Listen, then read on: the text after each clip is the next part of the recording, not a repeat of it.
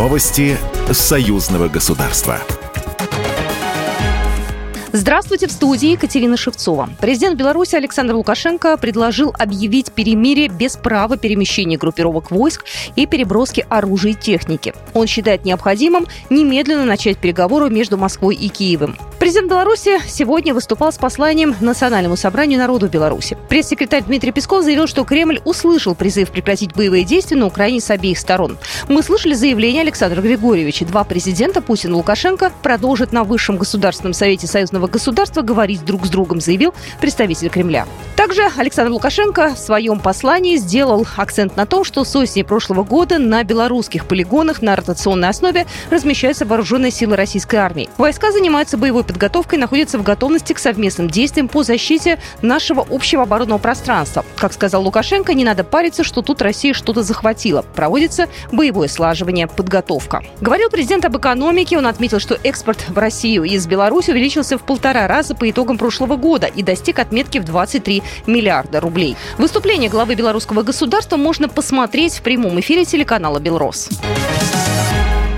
Создание единого российско-белорусского информационного фронта крайне важно, заявил председатель комиссии парламентского собрания Союза Беларуси России по информационной политике, информационным технологиям и связи Геннадий Давыдько. В Минске обсудили развитие информационного пространства союзного государства в рамках создания единого медиахолдинга союзных СМИ.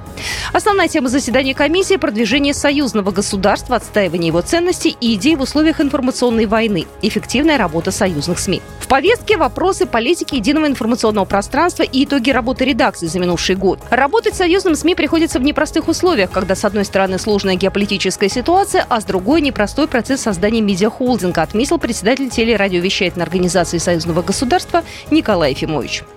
Информационная политика союзного государства, она должна соответствовать тем реалиям, в которых на сегодняшний день мы находимся и живем. А реалии эти таковы. Э, у нас э, информационная война, с коллективным Западом, скажем это прямо, которая идет каждый день. У нас идет специальная военная операция. У нас очень много внешних вызовов и угроз, на которые мы должны отвечать каждый день и отвечать эффективно. Сегодня союзные СМИ широко представлены во всем информационном пространстве. Газета «Союзный вечер», журнал «Союзное государство», газета «Союз Беларусь-Россия» не только распространяются на территории России и Беларуси, но и на новых территориях ДНР и ЛНР. Программа произведена по заказу телерадиовещательной организации Союзного государства.